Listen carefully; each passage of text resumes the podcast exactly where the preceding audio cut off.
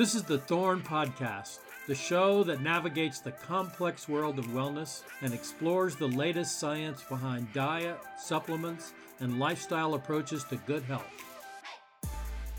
I'm Dr. Robert Rountree, Chief Medical Advisor at Thorne and Functional Medicine Doctor.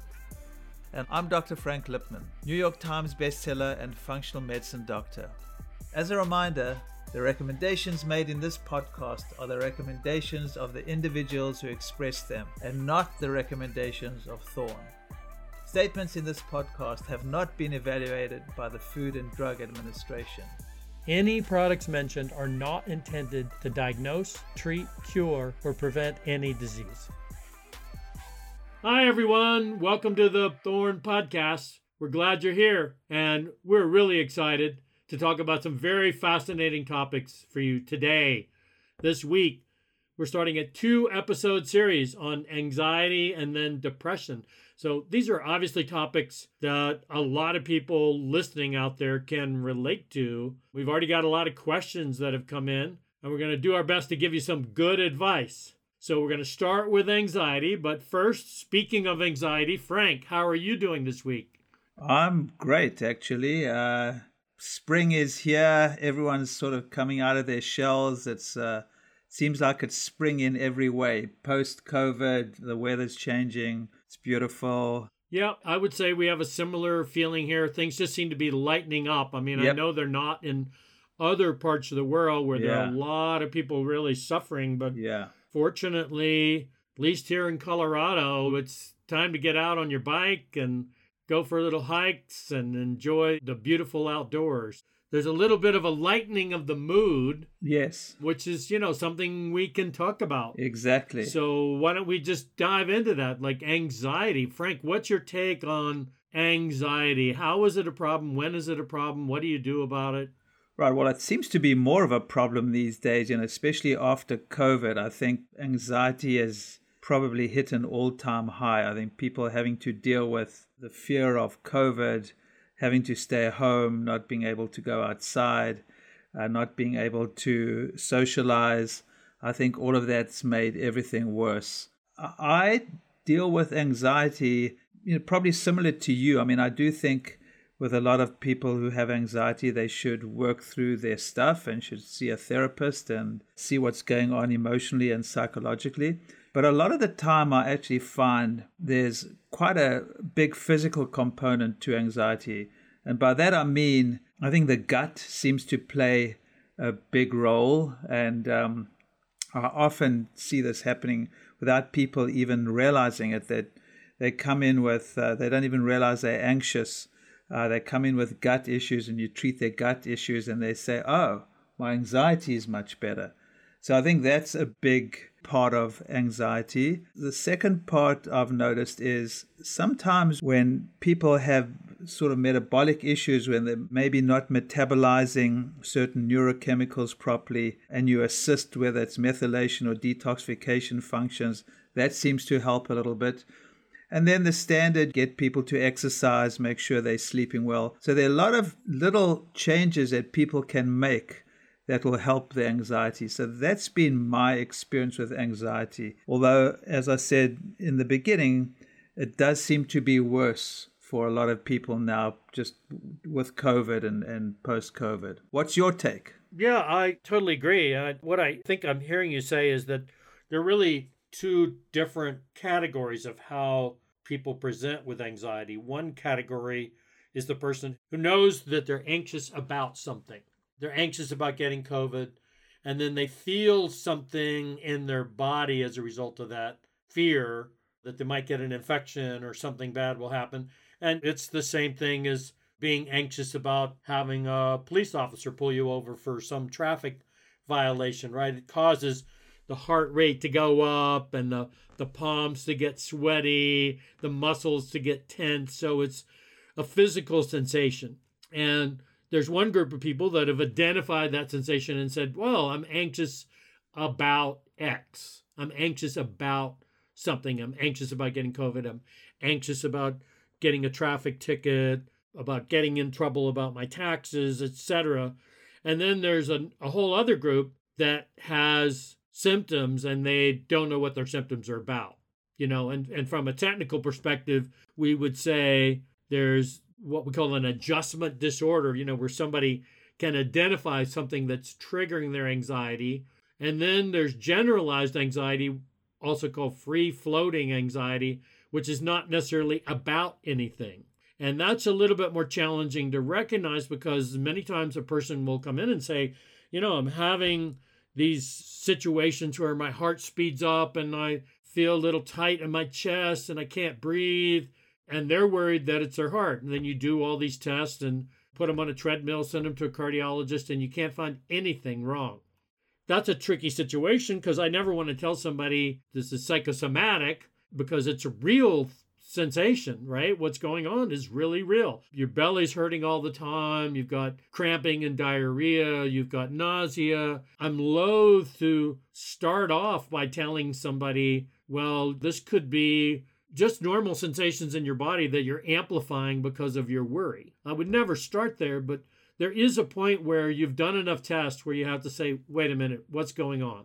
what is there something else that's stressing you or are you somebody that's just prone to getting really stressed about minor events it's hard when i think somebody is really in the grip of a whole lot of strange sensations it's very difficult for them to say well maybe somehow my internal level of worry is is contributing to this right no no i agree 100% i think it's a very difficult issue for a lot of people. My experience has been even if someone is anxious because of what's going on in their life and not even aware of it, when you actually, for lack of another word, optimize other functions, mm-hmm. it helps anyway, even if you ultimately have to deal with the way you're dealing with the stresses often unconscious in your life and i'm a you know we can talk about meditation or breathing exercises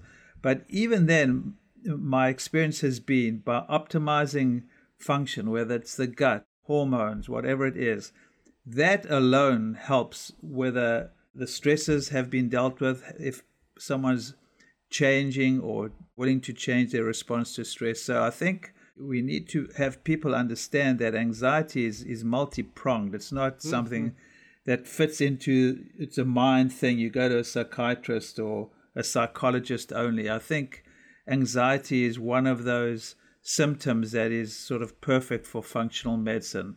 You know, yes, you've got to deal with the sympathetic response and what's going on with stress, but you also need to deal with all the other parts of the body and uh, organs that could be contributing because they, they usually do. When our ancestors lived in the trees, they had less to fear. Right. But when we dropped down onto the plains, didn't have the protection of being high up there. At any moment, a saber-toothed tiger could show up out of the woods and come out on the plains and eat us. I think that led to an increase in activity in the part of the brain called the amygdala, you know, which is the part of us that goes into alert. It's not just that the adrenals get activated is there's a whole section of the brain that is devoted towards keeping us safe. Anxiety originally developed as a survival process right? We've got that wiring for a reason. It kept us alive. And so i'm saying all this because if a person presents with either a complaint of anxiety or a long list of symptoms that make me wonder if anxiety is playing a role you know it doesn't help from my perspective to just say, hey, calm down. You're worrying about nothing. Exactly. You know, it's real, it's wired in, and having anxiety keeps us from running across a busy highway. Exactly. So I think that's what I tend to explain to, to people that, that that sympathetic response is a protective mechanism and it's actually good for you. Mm-hmm. But in this day and age, people stay, you know, in that sympathetic state or that response keeps getting turned on or doesn't get turned off. And the perfect antidote to that is stimulating your parasympathetic nervous system because the sympathetic and parasympathetic nervous systems are like your yin and yang and they sort of work together. And if you can stimulate your parasympathetic nervous system, it can modulate that or decrease the sympathetic response. And the easiest way, not the easiest way, but the perfect way to do that is with breathing exercises and or meditation or something that stimulates a parasympathetic response. And you know what I, have noticed, never mind with myself, but with a lot of patients that um, just doing you know 10 15 you know, preferably a little bit more but even 10 15 minutes of meditation every morning and if you do it on a regular basis that helps that sympathetic response or helps that sympathetic system calm down and you don't become so reactive and, and that sympathetic response doesn't seem to last as long and you know I, i've definitely seen that in myself and in so many of my patients when they take up a meditation practice or a breathing practice or a yoga practice or something that stimulates the parasympathetic system, they don't seem to stay in that long term sympathetic state. But it's got to be a regular practice and exactly. it's got to be something that that you don't make a big deal about. You just it's got to be something you just put into your schedule and you do it. I mean, I have to say I, I've been meditating for I don't know 40, 40, 50 years now. And for me, it's like a meal, a meal for my spirit. And I, I've got to do it. It's not like, oh, well, that's kind of a helpful thing. It's essential for me to do that. At the same time, it's not all that I do to manage stress. And, right. You know, I, right. I think about when I get up to give lectures, you know, sometimes in front of thousands of people, it's normal to feel a bit anxious, you know, to yep. feel have the sweaty palms and the rapid heart rate and the dry mouth and I, it doesn't mean that I'm terrified of being on stage. I actually like being on stage, but I still feel those sensations. And I've actually found that sometimes the best thing for me is not to go into a dark room and meditate for half an hour before I lecture, but instead to dance well, right. And I know that you know you yep. you can relate to that because you love African dance and you know love moving around. And I'm just saying that that movement, you know, the moving around and really getting it out, it allows the energy to flow through me. Right. Well, I think that's a really good point. And um, you know, Gabrielle Roth, yes. who always used to say the quickest way to quiet the mind is to move the body. I love that. Yeah, and this is, that's a good point. You need to realize you don't have to sitting on a cushion and chant a mantra to meditate. There are other ways of stimulating this parasympathetic nervous system, taking a walk in the forest or on the beach, mm-hmm. Mm-hmm. dancing, as you said, to listening to music. There's so many other ways you can actually meditate without meditating per se. I think we, you know, because so many people think, oh, I can't meditate. It's just not something I can do. And, you know, I, I got into meditation through dance and yoga that I mean, because I mm. struggled to to meditate when I started to meditate many years ago. I struggled and it was like too hard, so I gave it up. But I got into it and got there through listening to music, through yoga, through dance, and just other ways of getting out of my head. Yeah, that's a really great point. That's a really great point. So I miss Gabrielle. Uh, you know, yeah, uh, you know, she really gave us a lot and we're still kind of feeding off the information that she gave us you know the pers- the beautiful perspective on how to be in our bodies. That exactly i think you know part of the problem in our society is that we're a very heady society you know we yep. we don't get that opportunity to be in our bodies and we need to get reintroduced to embodiment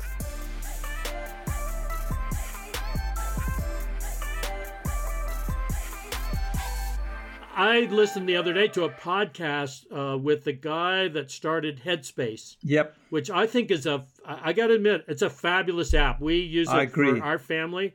And one of the reasons I like the Headspace app is because it's very practical and yep. there's a lot of different options that are available. So when you know it was first presented to me, I thought I don't need a meditation app. I've been doing this for decades. You know, I know how to meditate, but the thing that I learned from the podcast is that the guy whose name I can't recall, he uh, was a Buddhist monk for yep. years, and you know he would sit in meditation for hours on end. But then he came to the realization he had to make this practical. He wanted something that you know where he could go to a CEO of a corporation and say, "This is a, a practice that you can do every day, and you don't have to shave your head and wear robes and sit on the cushion as you mentioned." It's something you can incorporate into your life. And I, I think they've done an excellent job of giving you a lot of different options, of a lot of ways inside, which is what this is about. Right. No, no, no. I agree. I think he's done a great job, and and his accent is that English accent. I think people like as well. It makes him uh, sound intelligent. Right. The same thing for you, right? Exactly. People think exactly. you're saying something intelligent. You Americans are suckers for English accents, even even if they South African accents, which are bad English accents.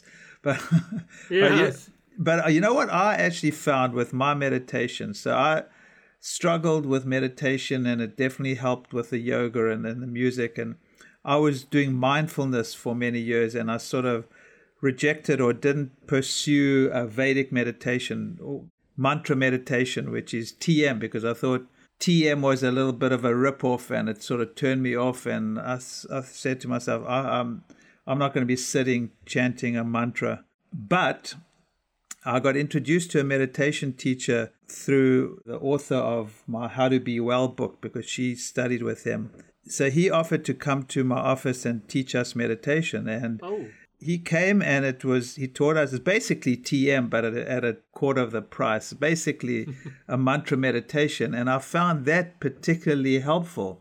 Hmm. I found for someone like me who's got a real monkey mind and a busy mind, actually chanting a mantra was incredibly helpful for mm-hmm. getting out of my head and it like made my meditation so much easier or I seem to be able to meditate so much better with this mantra which I sort of thought was I never really pursued it for whatever reason. And now that I have my mantra I chant it I find it so much easier.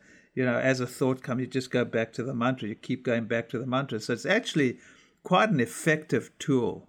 I'm sure you're aware of the work of Herbert Benson, who I yep. think was wasn't he at Harvard and yep. studied TM and then said, "Well, wait a minute, I think you could just chant the word one, yep, and you know you'll get many of the same effects." And they actually did a lot of published studies showing that doing that every day, just chanting the word one, would lower people's blood pressure and their pulse, uh, improve their digestion, you know, have all of these benefits. I'm wondering, do you do you feel like that that's he's got a valid point, or do you think that having an assigned mantra is important? No, I don't actually think. I mean, I use a mantra that I was assigned, but to be quite honest, I agree with Herbert Benson. Maybe that's my Western. My, I don't mm-hmm. think the assigned mantras are that important. I mean, I know I've discussed it with Michael the Meditator. They obviously believe strongly that it's a frequency of the sound and but to be quite honest i don't think i tend to agree with herbert benson. I think if you can find whatever resonates with you and just chanting something to get out of your head is probably what does it. So but I'm, i may be wrong but that's w- what i believe. Although i still use the mantra that i was you given. still use it yeah. yeah. Yeah and actually so do i. So you know i use i use my own mantra but when i teach it to people when patients come in and i'm trying to teach the relaxation response, then I think it's a good place to begin. Just using the word one, which is what Benson said, you know, it's saying one or chanting one, one, one over and over. It's very calming. Yeah. Very, very calming. So it's a great place to start. Now, I a question for you. You mentioned that you don't just use mind body exercises or meditation with people who are either physically anxious or having symptoms that suggest anxiety, that you deal with metabolic issues. Do you also have a kind of bag of tricks for supplements or specific nutrients that you use to calm the nervous system? Yeah, so I use standard nutrients like L-theanine in particular and GABA and magnesium. But you know what I've found is those are sort of healthier ways of using Valium or just stimulating the parasympathetic response or calming people down. But you know what I'm finding is if you change some of the underlying metabolic issues, whether it's detoxification problems or gut problems in particular, or some hormonal imbalance, can be incredibly effective. So I've just noticed since I've, you know, in the last whatever 10, 15 years, since I became more aware of the connection between the gut and anxiety and depression has been huge. And I sort of stumbled across that many years ago by chance when I was doing a lot of detoxes where I was giving people antimicrobial herbs and they would come in and say, Yeah, well, I'm not as bloated and I feel more energy, but you know what? My anxiety is better. You know what? I'm sleeping better. I have no doubt there's a connection between microbiome or dysbiosis, microbiome imbalances, and anxiety and depression. I've had people come in and, and say the same thing as well. You know, their anxiety is better, their depression is better. So I think the gut plays a big part or can play a big part in someone's anxiety or depression. Well, the gut microbes are making a lot of these chemicals, or they're stimulating the cells lining the gut to make chemicals like GABA. Yep. You know, and they've they've actually done animal studies showing that you can change the microbiome in rodents, and they exhibit behaviors that we would call anxious behaviors. So certainly working on the gut microbiome is a good way to go. I got to say, I love L-theanine. It's incredibly safe.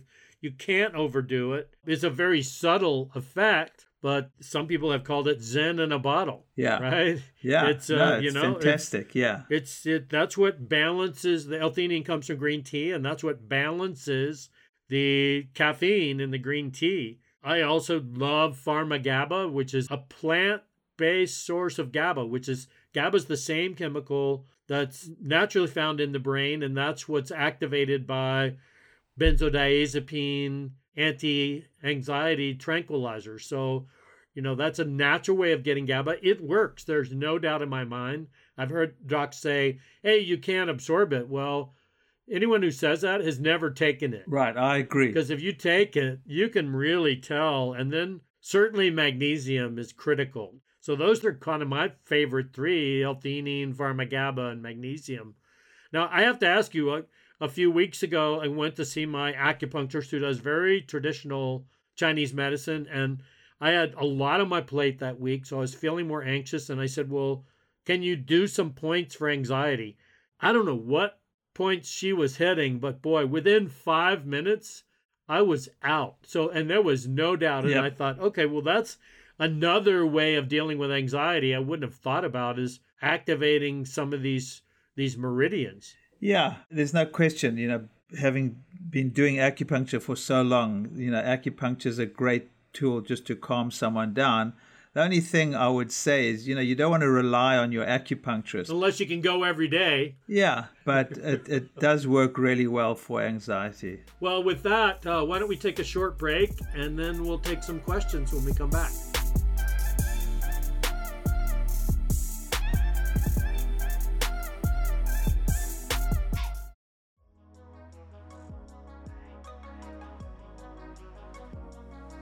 Now more than ever, it's important to have an optimally functioning immune system.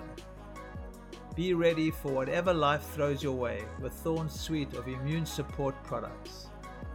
From immune supportive vitamins to time tested botanicals, Thorne has formulas that support immune function from every angle. Not sure what your body might be missing? Visit thorne.com to take an immune quiz and receive a recommended immune solution that's right for you. Learn more at thorne.com. That's T H O R N E.com.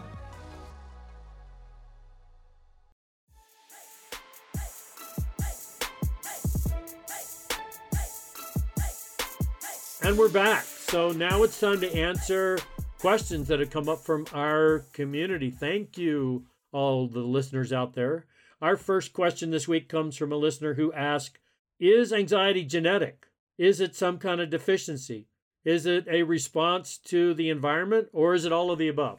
Frank, what's your take? I think it can be all of the above. I do think people have a genetic predisposition, and that may be, as we mentioned earlier, if they have certain metabolic genetic problems, whether it's methylation, detoxification problems. So I think that there is a genetic aspect to it because you know, now that I'm doing more genetic testing, you do find certain pathways aberrant or problematic in some people who have anxiety. So, absolutely, I think there's a genetic part.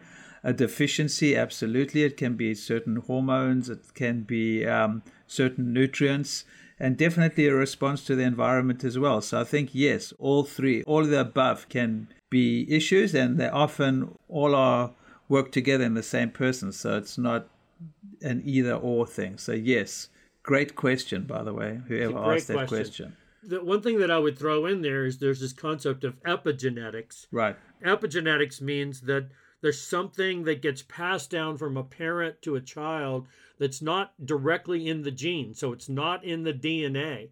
And there are actually studies that show that if the mother was in a stressful environment, that can actually change genetic expression. So it's not changing the mother's DNA, it's changing the proteins that wrap around the DNA that determine which genes are going to get turned on and turned off. You know, the simplest way of thinking about it, it's a methylation pattern. But, you know, we don't even have to be that technical. All we have to say is that it's been proven that if a mother's under a lot of stress, then the child can have all these characteristics behaviorally that indicate that something got passed down that wasn't genetic. And so the thinking is that that's, quote, epigenetic. Right. And, and I think I just saw a study recently about parents who exercised, their kids had less problems as well. So I think uh, the epigenetic factor is important. In other words, you know, what gets passed down in the genes is one aspect, and the other aspect is this epigenetic factor. So, absolutely, yes. Thank you. To all you pregnant women out there, eat your green leafy vegetables, eat your kale. Exercise. Every day. Exercise and eat right. your kale every day. okay, so Bob, here's another great question. Why are so many student athletes so anxious? Well, I live in a college town here in Boulder, and so, you know, I do see, uh, you know, my fair share of students Usually their parents bring them in because they went to the local student health clinic and didn't get the answers they wanted. One thing that I find is that there's so much pressure on student athletes, especially if they're under scholarship. You know, they're they got a scholarship to play lacrosse. Boy, if they don't perform, then they may not have their tuition paid to school. That's an amazing amount of pressure for that age. So the thing that you've got to work with with these kids is how much their identity is tied up into performance, right? Because all the feedback they're getting says, you know, if you don't perform, if you don't show up, you know, if you're not a good athlete, then you're nothing. And so you've you've got to help these kids kind of get back in touch with their center so that they they realize there's other options in life. I mean, you know, I hate to say it, but the, the suicide rate is pretty high. Yeah. You know, and and these kids, so the pressure is that great. They're feeling like they're nobody if they have a bad season. So they really need a lot of talking to. There's nothing you can give them that's going to solve that problem. Nothing they can take that's going to solve that problem. It's all about self concept. And, you know, as we talked earlier about teaching them some kind of mindfulness technique or or a meditation technique or a movement meditation, just so that they don't worry because the worry itself will get in the way of their performance. So, Frank, what tips do you have for someone who experiences panic attacks? That's another great question because this seems to be becoming more frequent as well. So, you know, it's the usual tips, you know, that whether it's the L-theanine and the GABA and the magnesium and I'm recommending CBD more and more, um, and then obviously meditation, exercise. But what I've actually found is EMDR, eye movement desensitization and reprocessing. I've actually found that to be quite helpful. And actually, I was turned on to that by my daughter, who's a therapist, and she does EMDR. Um, and she's quite a skeptic. I mean, interestingly enough, she says, and I've seen it clinically as well, that EMDR can be quite helpful. Um, I, I often send people for EMDR as well. So I agree. I think EMDR can be very, very helpful. I also try to give my patients with panic attacks the largest menu or repertoire of things that they can do that you can possibly come up with. If you've got one thing that you can do, well, you, you're having a panic attack, practice deep breathing techniques. That's great right? But you start building on that. Go for, you already mentioned some of these things. Go for a walk in nature. Yep. The worst thing you can do if you have a panic attack is sit in a chair and worry about your symptoms, right? So you got to get up, you got to move. And if you can move out by the beach or you can go in some woods or even just walk around your neighborhood. The walking moves it through, dancing, you know, Yep. put on some good music and shake it out. And get out of your head. Get out of your head. You know, the more choices you have, the better. And I actually have people write down lists of things I can do and say, okay, did you try number one, number two, number three? So that gives a person a sense of personal control, empowerment, realizing that they can do something about it, that they're not kind of stuck in that pattern. Yep. Uh, okay, Bob, here's another great question. Does low progesterone play a role in anxiety? I understand that progesterone actually interacts with the GABA receptor. You know, we know that GABA, gamma amino butyric acid, is a neurotransmitter made in the brain that calms things down. And so there's no question that progesterone is calming. Yep. It's most obvious to me if I prescribe progesterone to a woman who, say, got irregular periods and I'm trying to regulate her periods, or a woman in perimenopause and I give her progesterone. If you give it during the day, a lot of times women will say it makes them feel groggy or lethargic. And so the Yep. natural tendency is to give it at night. So, you know, it, it stands to reason to say that a progesterone deficiency could make a woman more susceptible to anxiety. There's much less data on men and progesterone, although every now and then I'll prescribe a little bit of progesterone. That was based on John Lee. Remember John yes, Lee? yes, yes. yes. Yeah, the doc had said progesterone for everything. It'll cure all your problems. And he had some good points about Yeah. that. You No, know? I, I, I actually I've, I haven't used it on men, but I, I do say I use it quite a lot on, especially as you said, perimenopausal women. I mean, because that's often what starts to drop in the beginning. And it, with perimenopause, your progesterone starts to drop, and I've found progesterone really, really helpful for you know a number of the symptoms, but for anxiety in particular. and what dose do you usually use? I start at 100 milligrams a night and then I go to 200 milligrams if it's not working. But I, I usually start at 100 milligrams. Yep, I agree. I, I find it very safe and it's inexpensive. You, you Yep. should use the oral micronized Yep. progesterone. I think you get the best effects from. Um, sometimes, if women are very sensitive, I'll start with a little bit of cream. Yep. Um, but I usually prefer to go with the oral micronized. I think that's the best. Yep. So, Frank, are magnesium and CBD helpful? Yeah. I mean, well, magnesium, I think I, I use for almost everything and everybody. I think everyone probably needs magnesium. And interestingly enough, with stress, supposedly your magnesium levels drop anyway. So magnesium, absolutely. But I I'm using CBD more and more. And now in New York, we are now have THC legal, but so it was harder to prescribe THC as well. But I use CBD a lot now for all sorts of things, but in particular for sleep and anxiety. And I find it incredibly helpful. Now, not everyone responds to the same CBD, the same dose. I mean, CBD is, is can be tricky, but if you can find a CBD that works for you at the dose that works for you, I, I I find CBD a great tool for anxiety. I agree. I use a, a lot of hemp oil for people, which you know has CBD, but also has all the other complementary chemicals that are found in hemp. And I like hemp oil combinations, you know, that don't just have hemp, but have other synergistic herbs Right. with them. I think the thing people need to understand is it's not like taking a Valium. Right. If you take THC, you can usually feel it in an hour. If you take hemp oil, it's more for general calming of the system, and it can take days and sometimes weeks before the full effect comes out. So it, it requires a little bit of patience. It's not like you have a panic attack, you take some hemp oil, and boom, your panic goes away immediately. This is more for generally calming the system down to prevent the panic attacks. Right. Okay, here's a interesting question. How should I know if I should be on antidepressants or anxiety medicine? Well, we'll we'll talk about the antidepressants in our next session. So I'd say to to tune in. My rule of thumb for anxiety medicine, and I, I'll say up front, I do sometimes prescribe a tranquilizer for a person or sometimes a serotonin uh, reuptake inhibitor, citalopram, or something like that.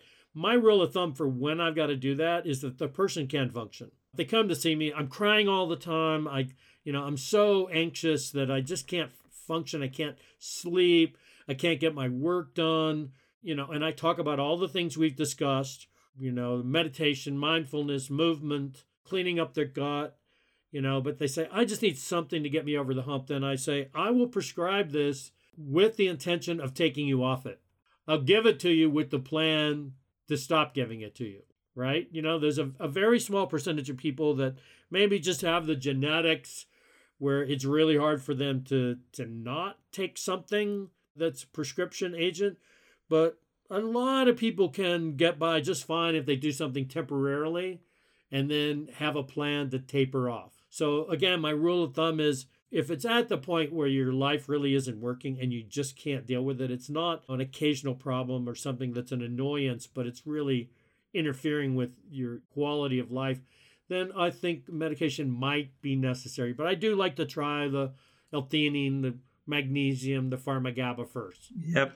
So I feel really anxious leaving the house because of COVID. This is a question that came in. My friends feel the same way. Is the world going to be full of shut ins? Well, I think we're going to all have to adjust. You know, same as we had to adjust to lockdowns and living with COVID. I think we now need to readjust to a relatively normal life. And I think it's normal to be a little bit anxious to go back out. It, it, may be easier that most people are vaccinated, but I think it's normal to be a little bit anxious now that you have to go back to your old normal or whatever relatively normal life. So I think that's normal, and I think that you'll adjust. You know, as you go out more and you see more and more people out, and you start socializing more. I think that's normal, and I, I don't think it should be a long term issue. I agree. I think the world is not going to be full of shut ins. I think eventually this whole thing is going to die down. I have no idea when this is going to peter out or go away, but it is going to fade. And what's going to happen is that there's going to be an incremental expansion. You know, we started this podcast by saying things feel like they're lightening up, you know, at least where you are, where I am. I think that's going to take hold in other places. So the key to me, the answer is to do it incrementally. Pay attention. Anxiety is a signal to pay attention. Anxiety is not a signal to stop and pull back. It's a signal to pay attention. So, you know, if you're worried, be careful, but it doesn't mean you should be paralyzed. Yeah, yeah, exactly. All right, folks, that's all the time we have this week. We did want to, to say one thing, which is that if if you are feeling like you just can't take it and you need somebody to talk to, there is a free hotline that you can call the National Suicide Prevention Lifeline. It's 1 800 273 8255. 1 800 273 8255. Don't hesitate to call if you need to talk to somebody. So remember to subscribe to our podcast, and if you feel like leaving a comment, we appreciate any feedback you have. Thanks again for listening. And thank you, Frank, for being on this podcast with me. It's a great pleasure. Thank you, Bob. And thank you, all your listeners. Thanks for listening to the Thorne Podcast. Make sure to never miss an episode by subscribing to the show on your podcast app of choice. If you've got a health or wellness question you'd like answered, simply follow our Instagram and shoot a message to at Thorne Research. You can also learn more about the topics we discussed by visiting thorne.com and checking out the latest news, videos, and stories on Thorne's Take 5 daily blog. Once again, thanks for tuning in, and don't forget to join us next time for another episode of the Thorne Podcast.